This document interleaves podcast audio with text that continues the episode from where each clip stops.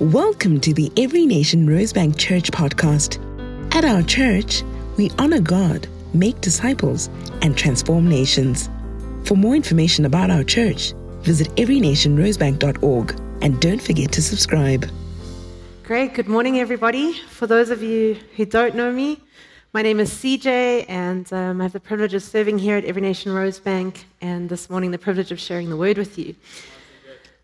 so, we are in work, week three of our financial glow up series. Um, we're talking about generosity and what does the Bible have to say about what I do with my finances. And, um, and that's not smart.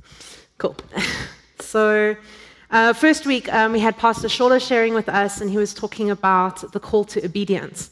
Um, that God has blessed us, but when we are obedient to God, He blesses us even more. And then last week, we had Nonkululeko sharing with us um, about uh, money and God. What does God say about our money, about tithing, and how we actually utilize it? And this week, we are talking about money and the mission. So, what does God say about our money and what does it have to do with this mission that He has given us? Um, cool. So, our scripture this morning is going to be from Deuteronomy 9 and um, just kind of set the scene for you. um, the Israelites have spent 400 years in slavery, and um, God came and miraculously uh, delivered them from that space, and then they spent um, 40 years in the wilderness because they were a rebellious, stiff necked, and disobedient people. And God needed to do some work on their hearts, and He needed a generation to come out who was ready to take the promised land. And um, so this is the place they are. Moses has passed over his mantle to Joshua, and Joshua is going to lead the people in. And uh, today is the day. The day has come they are finally going to start the process of taking the land. So we're going to read from Deuteronomy 9, verse 1 to 5. Hear, O Israel, you are to cross over to the Jordan today, to go in to dispossess nations greater and mightier than you, cities great and fortified up to heaven, a people great and tall, the sons of the Anakim, whom you know, and of whom you have heard it said, Who can stand before the sons of Anak? Know therefore today that he who goes over before you as a consuming fire is the Lord your God. He will destroy them and subdue them before you. Do not say in your heart, after the Lord your God has thrust them out before you, it is because of my righteousness that the Lord has brought me in to possess this land. Whereas it is because of the wickedness of these nations that the Lord is driving them out before you. Not because of your righteousness or the uprightness of your heart are they being driven out before you. Are you going in to possess their land?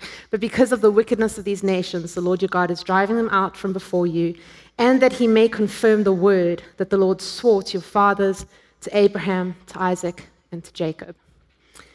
So um, the Israelites had a mission. Their mission was to go in and establish the kingdom of Israel in the land that God had promised to Abraham, to Isaac, and to Jacob. Okay, that was their goal. That's what all of this had been leading up to. That's what they're doing.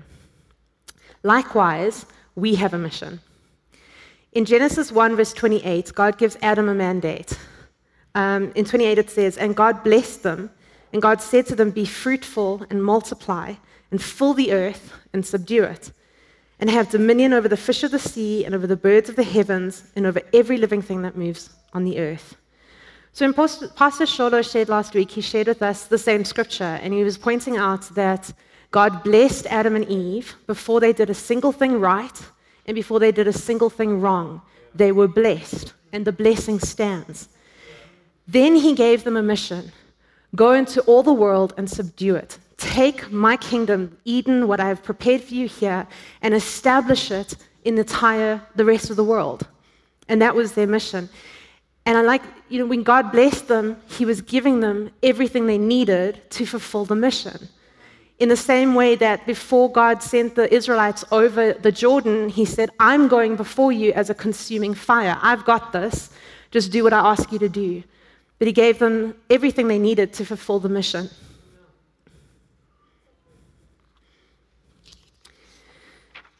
So, coming back to Genesis, we know that Adam and Eve kind of made a tiny little mistake, right? Just a little one. they messed up big. So God enacted his redemption plan. um, to restore us back into relationship with Him. So he, um, Jesus came and he lived the life we should have lived, and then he died the death we should have died for the sins that we committed and the life we didn't live, so that we could be restored back into relationship with God. He then turns to his disciples in Matthew 28, verse 18 to 20. He says, All authority in heaven and on earth has been given to me. Go therefore and make disciples of all nations, baptizing them in the name of the Father and of the Son and of the Holy Spirit, and teaching them everything I have commanded you. And surely I'm with you always to the end of the age. So we kind of see a bit of a familiar pattern, right? Uh, once again, Jesus has said, All authority in heaven and on earth is mine, and I'm giving it to you, and you're going to go in my name with that authority. So he's given them everything they need, and then he's given them the mission. The mission is establish my kingdom in all the earth. The mission's never changed. It's always been the same, and God has always given us everything we need to fulfill the mission. So we have a mission, we have a purpose to know God and to make Him known. And um, we advance the kingdom by um, the way that we spend our time, the way we spend our talents, and the way we spend our treasure. Matthew 6, verse 21 says, For where your treasure is, there your heart is also. If you want to know if you have the heart for the mission, if it, you've been captured by what God is asking you to do, follow the money. Ask yourself, where am I spending my time? Where am I spending my talents? Where am I spending my money? And then you'll know have, I, have God caught my heart? Do I understand the mission? If we don't grasp that understanding of what the mission is, of what our purpose is, if we don't understand what it is, we will always misappropriate our time, our talents, and our money. We will never use it the way God has intended us to because we haven't grasped what our purpose is. So, how do we fulfill the mission? We've been talking a lot over the last three weeks, and Zach was here just now talking about our social responsibilities, right? And these are evidence that the mission is here because each and every single one of these things we do establishes God's kingdom in the hearts and the lives of the people we minister to. So I'm not going to go through them because hopefully you've been paying attention over the past three weeks or this morning. Um, but I'm going to share about Malibongwe. So uh, Malibongwe is, is, the ministry for young, um, well, not necessarily young, but single mothers to upskill them so they can get better jobs and to um, help them start their own businesses and um, just training them in that way. In 2019, I had the opportunity to shadow them. I was doing a, an assignment for university, and I shadowed them for a couple of weeks.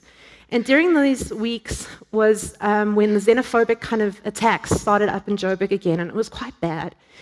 And uh, the, the, group that made up that particular year's class of Malibongwe was a mix of South Africans and um, non South Africans. And there was tension within the group between the South Africans and the non South Africans.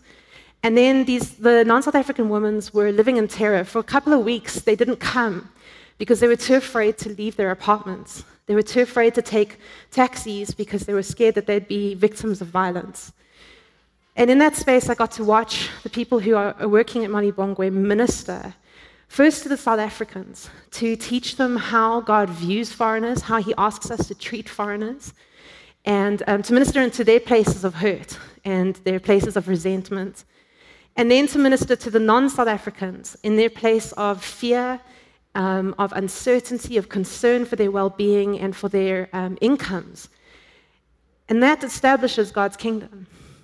That is what God has called us to do, to come and speak His truth and His life um, into these places that we struggle with, um, and to see His kingdom established that way.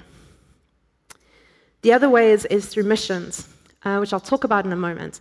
But we fulfill the mission whenever we establish God's kingdom, when we give of our time to minister to people.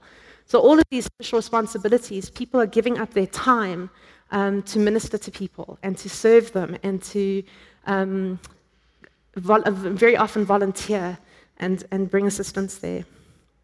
When we show people kindness, when we show them generosity, when we show them God's love, when we speak God's truth to them, we are establishing God's kingdom, we are fulfilling the mission. It demonstrates the generosity of our generous God who gave up his one and only Son to die for us. There is no greater generosity than that. And that is what we demonstrate every single time we are generous because we reflect who God is. So, Matthew 9, verse 35 to 38 um, says, uh, When he saw the crowds, and it's Jesus, he had compassion for them because they were harassed and helpless, like sheep without a shepherd.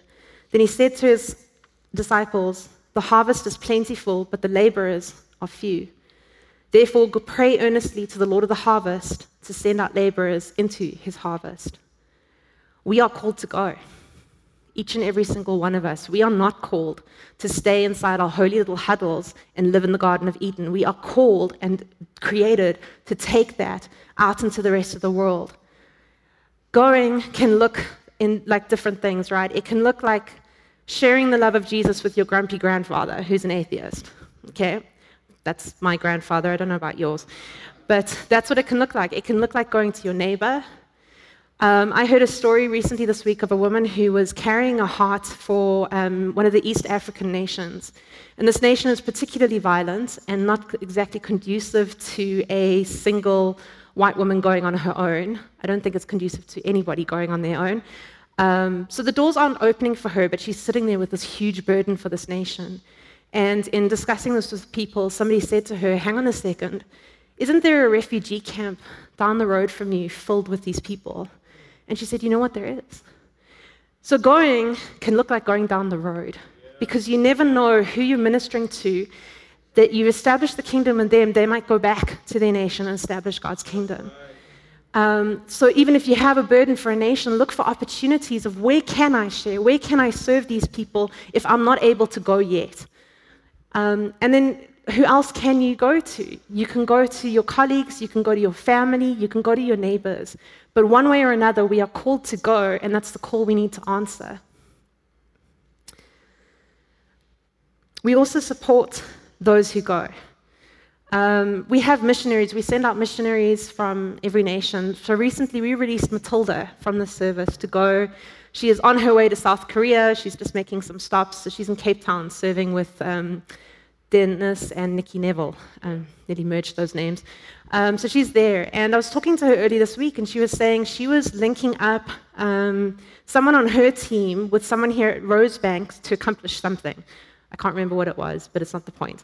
What she said was she suddenly realized in that moment that everybody who has poured into her life, everybody who is available to her, has gone with her because part of what she does is part of what she's learned as well. And the thing, people she knows and the contacts she's made allows her to serve and to do the things that God has called her to do. And I was talking to Massey. Massey and I support Matilda. Um, we're part of her, her ministry partnership. And um, Massey was saying, I'm in Cape Town with Matilda. She's not, she's here. she's in Joburg. But she was saying the same thing that for her, she feels like she's in Cape Town with Matilda. When she hears what Matilda is doing, she feels like she's a part of it because she supports what Matilda does.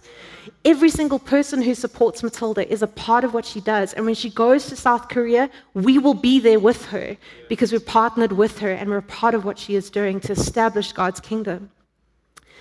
We have 10 day missions as well, right? And these are great because when we go on mission, um, we go to give we go to bless, and yet we come back more blessed. Because God's kingdom does not work like the world's kingdom. The world's kingdom says, when I spend, I lose. God's kingdom says, when you give, you get, you gain. And the more we give, the more God blesses us. And that's not why we give. We give because God is a great God and we love Him and He has done so much for us already. And if He never did another thing for me tomorrow, it wouldn't change the fact that I already owe Him everything. But he's a good and he's a generous God, so he continues to give. So, some of the ways that we give, I said, um, was we give of our time, our talents, and our money. So, earlier this week, on Thursday, I was going to meet somebody for coffee, and I was a little bit early, but I wanted to get there because I was nervous and I wanted to have this coffee. And on my way, for once, I got waylaid by the um, World Wildlife Fund people. Um, I usually try everything I can to avoid any of these little pockets, whether it's charities or salespeople, because I'm a complete and utter sucker and I can't say no. And my budget does not have capacity for these things. So um, unfortunately, she caught me off guard, and she's they obviously they're asking for financial contributions. So I was like, I'm really sorry, but I actually I already give to other charities. And she's like, Oh, what are they? Obviously thinking that I give to green things. And I was like, Well, actually I give to missionaries. and her eyes went big, and she's like, Are you serious? And I was like, um, yes, why? she's like, is this something that you, you do, like the church does? Like, where do you find out about this? And she started asking me a bunch of questions. And in our conversation, I mentioned that I work for the church, and she's like, oh, what do you do? I mean, guys, what I do is not glamorous. this is not what I do. What I do is administration. Um, so I was like, no, I'm an administrator in discipleship, and these are the things we do. We establish, um, we engage, we establish, we equip, and we empower people to be disciples. She fell to the ground and she started crying. and I was amazed. I was like, Are you okay? Is everything all right? Are you sick? What's wrong? Like, I didn't understand. All I told her was what we do. And something in her heart was touched because she's been looking for a spiritual home that holds the values that she's looking for. And this is the thing about our time. We need to allow God to inconvenience us because there are people who need to hear about his kingdom so his kingdom can be established. In Matthew 9, Jesus is busy teaching to the people. And uh, a ruler comes up to him and says, My daughter has died, but I know that if you come, you'll heal her and she'll live again. And Jesus doesn't go, Listen, buddy, I'm in the middle of my 10 point sermon. Can you just hold on a second? The Bible says Jesus arose, and him and his disciples, they went. So Jesus has now been interrupted. He was preaching, someone comes, Jesus attends to the interruption. On his way to the ruler's house, a woman touches his cloak and she's instantly healed of bleeding for 12 years. And Jesus stops and he ministers to her. And what I love about this is it's the interruption of an interruption. How willing was he to be inconvenienced and interrupted? Not once, but twice. And both times he stopped. He ministered to the woman, then he went on to the ruler's house and he raised the little girl from death. How willing are you to be inconvenienced? How precious is your time? Is it the Father's time or is it your time? Because the truth of the matter is, God is the author of time, not you. It's not your time, it is His time. And God is so good that when we give our time to Him, we somehow still manage to have an abundance of time because He is the God of time. But the question is if you want to follow, find your heart, ask yourself, Am I willing to be inconvenienced for God's kingdom so that it can be established? And if not, you got some work to do. We all do, because I did not want to be inconvenienced by the lady from WWF. We give of our talents. So a couple of years ago, I was just trying to decide what I wanted to do for my second degree. And I wanted to, to be something I was passionate about, something that I was excited for, and that was useful. And when I was doing some self reflection, I realized that one of the most common things I hear from people is, I never tell anybody this. Why am I telling you? And when I realized that that was a pattern in my life, I realized that my gift was to help people feel comfortable and open up and be vulnerable. And that what that did is it had provided me spaces to speak into people's lives. So I thought, I'll do psychology counseling and I'll get the information I need to do this properly. And that's what I did. All of us have talents, all of us have gifts, things that we are good at, and that things that God has put inside of us. In Exodus 34, verse 4 to 5, Moses said to the congregants of the people of Israel, This is the thing that the Lord has commanded. Take from among you a contribution to the Lord. Whoever is of a generous heart, let him bring the Lord's contribution. And the rest of the scripture, um, the Israelites bring everything that they have because God wants to build his tabernacle. He wants to dwell amongst the people. So he's giving a call to come bring the resources needed. And in that scripture, they talk about the skilled people who were able to take thread and make woven cloth. The people who were able to take um, gold, silver, and bronze and wrought it into things like the altar of sacrifice, the Ark of the Covenant, the, the lampstands, all those things you read about in those, in those scriptures in Exodus that made the temple. And it also talks about two specific men who um, the Bible describes as being filled with the Holy Spirit and gifted with much knowledge and much skill and a desire to teach their skill to others. We all have skills and we have talents. The question is, how are you using them? My dad, um, when he was 15, he had to start working, so he never finished high school. And he started with, by sweeping floors and got to a point um, he was regional sales manager. Is that right, mom?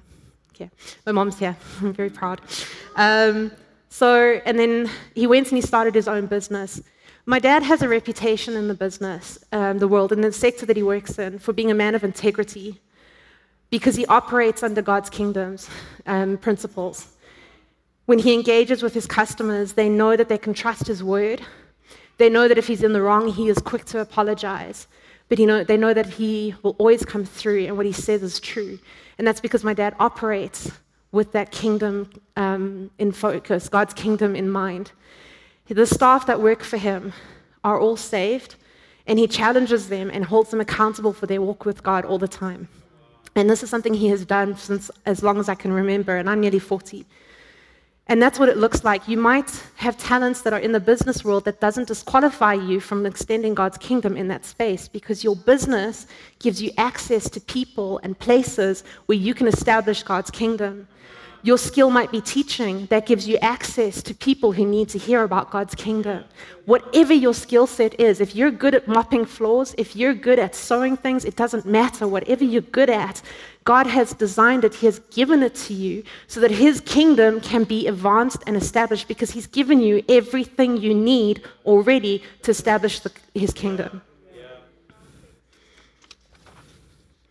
So, what are you using your skills to build? Are you building God's kingdom? Are you building your own kingdom? Lastly, our treasure. The same scripture that I mentioned in Exodus um, was the Israelites being called to be of generous heart and give the materials. And what I absolutely love is all the stuff they gave was stuff that the Egyptians gave them because they were so grateful that the Israelites were leaving. They threw a party and they gave them all their wealth to the Israelites. The Israelites were slaves. They didn't have all these fancy materials, um, acacia wood, gold, silver, bronze. What slave has gold? So it was given to them already, and then they gave it back to God. And that's, I really love that, that, that generosity. There were people who had nothing, and when God gives the call for them to give the stuff that they did manage to get for free, they give it generously to the point where there was excess. 2 Corinthians 9, verse 6 to 8. The point is this Whoever sows sparingly will reap sparingly, and whoever sows bountifully will also reap bountifully. Each one must give as he has decided in his heart, not reluctantly nor under compulsion, for God loves a cheerful giver. And God is able to make all grace abound to you, so that having all sufficiency in all things at all times, you may abound in every good work. This is God's promise to you. He will always make sure that you have enough because there are good works that He wants you to do to establish His kingdom, and He's given you everything you need to ensure that you can do those things. Rick Warren says there's a connection between generosity and community. Sharing is caring. It's a cliche, but it's not reserved just for two year olds when they don't want to share their toys. It's for us. Why? Because when we care, we give. When we catch God's heart for people and his heart for the mission he's given us, we will give.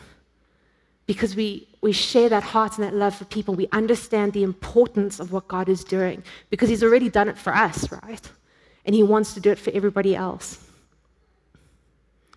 We give because we are grateful, because God has done everything, given us everything, and will provide everything that we need, and because we understand none of this is ours to begin with.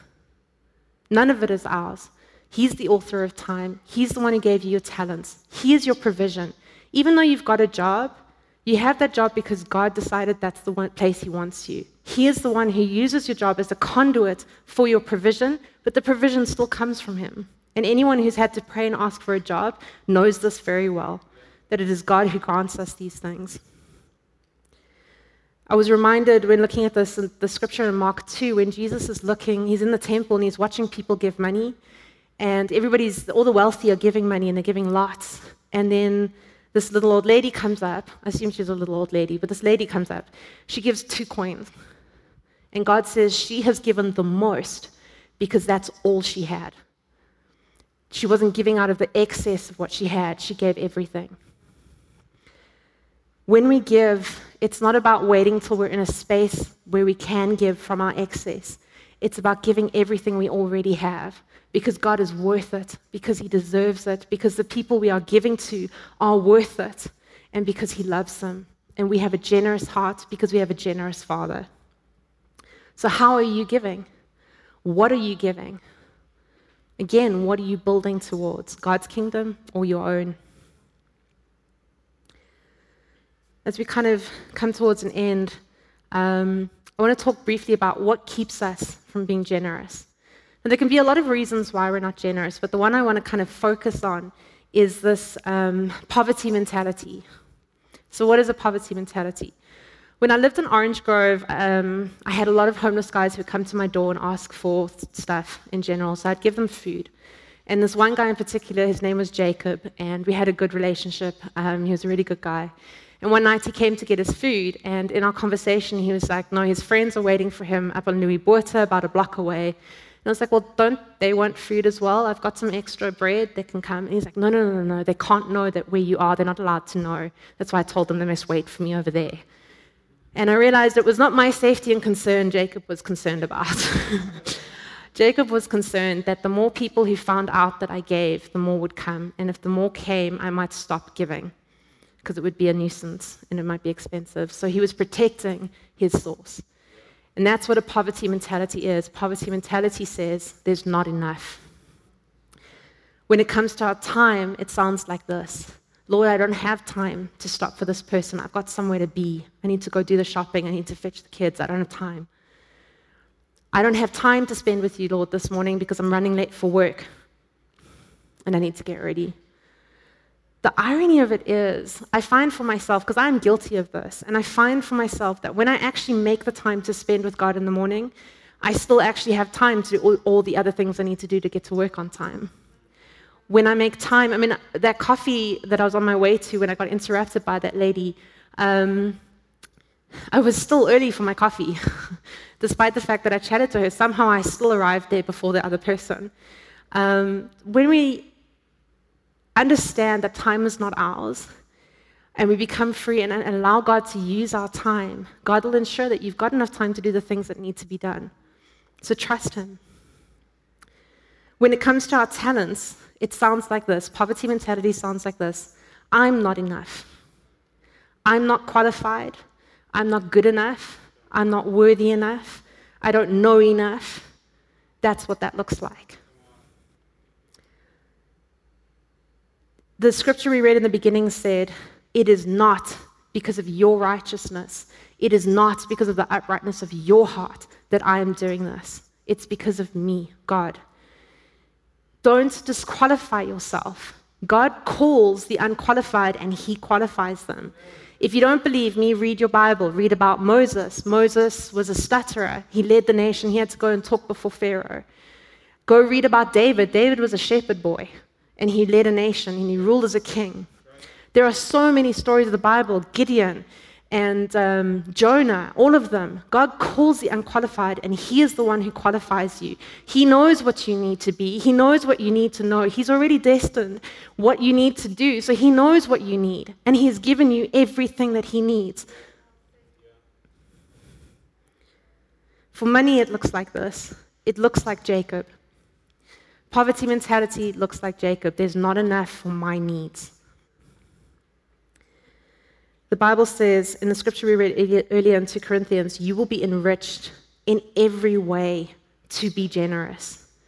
God has given you a promise that you will have everything you need to be generous. So today, our charge is to remember the mission that God has called us to go, not to stay in Eden, but to go into all the world and establish his kingdom, to know him and to make him known.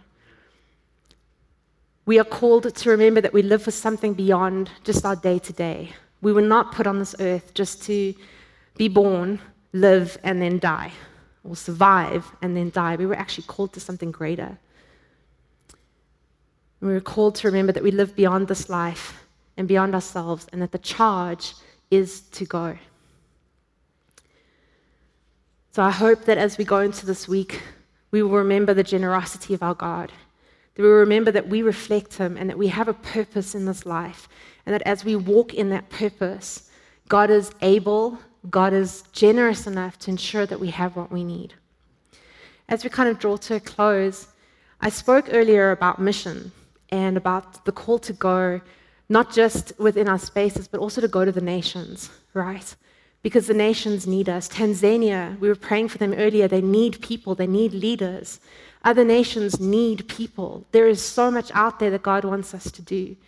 And if you felt a stirring in your heart that you feel like you are called to go, I'd love for you to just stand for us. We'd love to pray over you. I'm going to call um, John to come and pray over you guys. Is there anybody here who feels that core on their life? That you're going to go. It doesn't matter if you don't know where to go, that's okay. God will help you do that. But we want to help and assist you, and we want to bless you as you respond to the call in God's life to go to the nations. So, is there anybody who would like to? Really believe that God uh, has put on, there are people here who you know, you know that God has called you in a special way. About uh, 50 years ago, 50 years ago, God put on my heart the call to go. I was 12 years old, memorized the first the great commission for the very first time to go into all the world. And that's why right now I'm in South Africa. God called myself and later on my wife joined me and uh, I came from a little island and out of that little island God said go.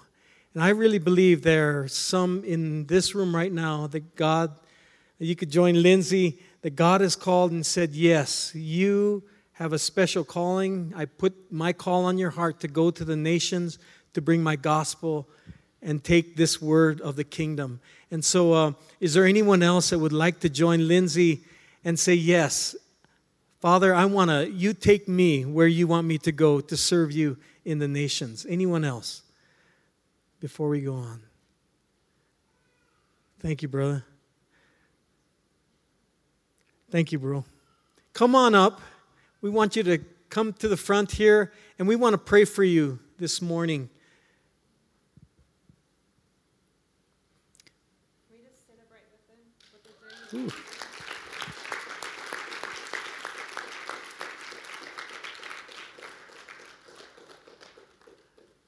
In Matthew, Jesus said, You are the salt of the earth, the only salt there is no other salt. You are the light of the world, the only light. There is no other light. God doesn't have a contingency plan to win the nations. He calls each one of us, my brother, my sister. And so we're going to pray.